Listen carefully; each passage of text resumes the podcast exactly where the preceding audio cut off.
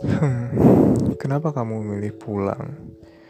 Jika kamu telah berjalan jauh, menikmati perjalanan, petualangan dengan beragam cerita. Banyak teman yang telah kamu temui, tapi kenapa kamu kembali memilih pulang?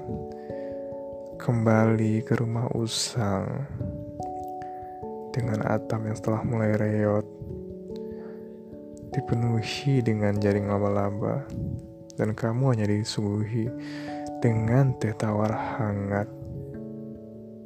Tentunya ada senyuman ibu yang menyambutmu. Kenapa kamu masih kembali ingin pulang? Ketika materi yang kamu dapatkan tidak akan kamu dapatkan di rumah ini. Kenapa kamu kembali memilih pulang?